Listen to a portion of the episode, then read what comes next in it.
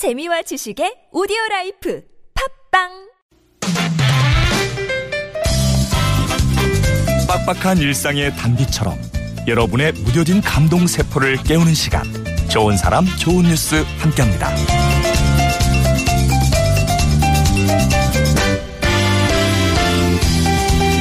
아르헨티나의 한 학교 체육관에 화려한 복장을 한 아이들이 들뜬 표정으로 모였습니다. 학교 축제에서 부모님들께 선보일 단체 무용을 준비하기 위해서인데요. 그 가운데 눈에 띄는 학생이 있었으니 다름 아닌 휠체어를 탄 아고스티나였습니다. 음악이 흐르자 아고스티나도 박자를 맞추면서 휠체어에 앉아 열심히 팔을 흔들었죠. 그런데 잠시 후 체육 담당 루카스 선생님이 아고스티나에게 다가가니까 객석에서 박수가 터져 나오는 거예요.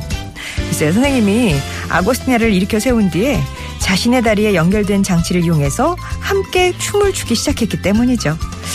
하반신을 쓸 수 없는 제자를 위해 선생님이 고안했다는 특별한 장치. 다른 아이들과 똑같이 춤을 추도록 해주고 싶었다는 선생님 덕분에 아고스티나는 환한 미소로 공연을 선보일 수 있었네요.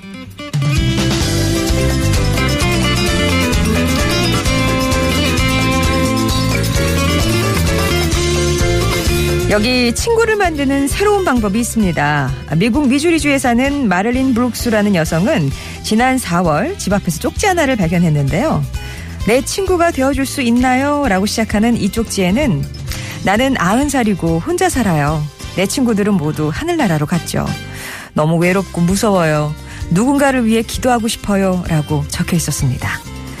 쪽지는 같은 동네에 사는 완다라는 할머니가 보낸 거였는데요. 쪽지를 읽고 놀란 마를리는 서둘러 친구와 함께 컵케이크를 사들고 완다 할머니의 집을 방문했습니다.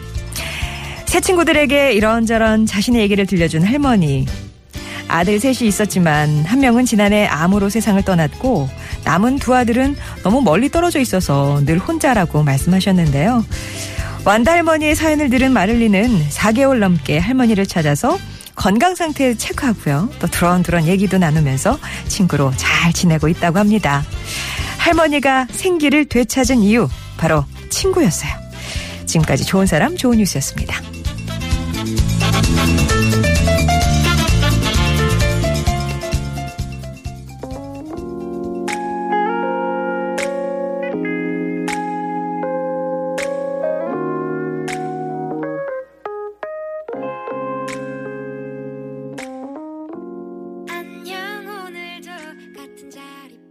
김수양 님이 신청하신 볼빨간 사춘기에 좋다고 말해 들으셨습니다.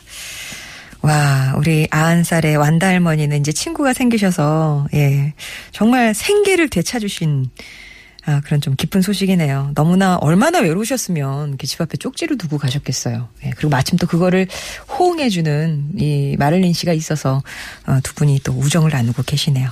아고스티나도 신나게, 학교 쪽지가 열렸을까요? 아니면 열 아직도 준비 중일까요? 아무튼 정말 신나게 일어서서 춤을 추는 아고스타의 모습도 예, 상상을 해봅니다. 자, 좋은 사람 좋은 뉴스 이 시간에는 여러분의 예, 따뜻한 음, 소식 제보 기다리고 있는데요. 언제든지 저희가 뭐 찾는다고 찾습니다만 저희가 또막 그렇잖아요. 뭐 전지르는 것도 아니니까 세세한 것도 못 챙길 수가 있잖아요. 예. 예, 여러분이 제보를 해주시면 더 풍성한 시간이 되지 않을까 싶습니다. 50원의 유료 문자 메시지 우물정 0951번이나 무료 모바일 메신저 카카오톡 TBS 앱으로 제보해 주시기 바랍니다.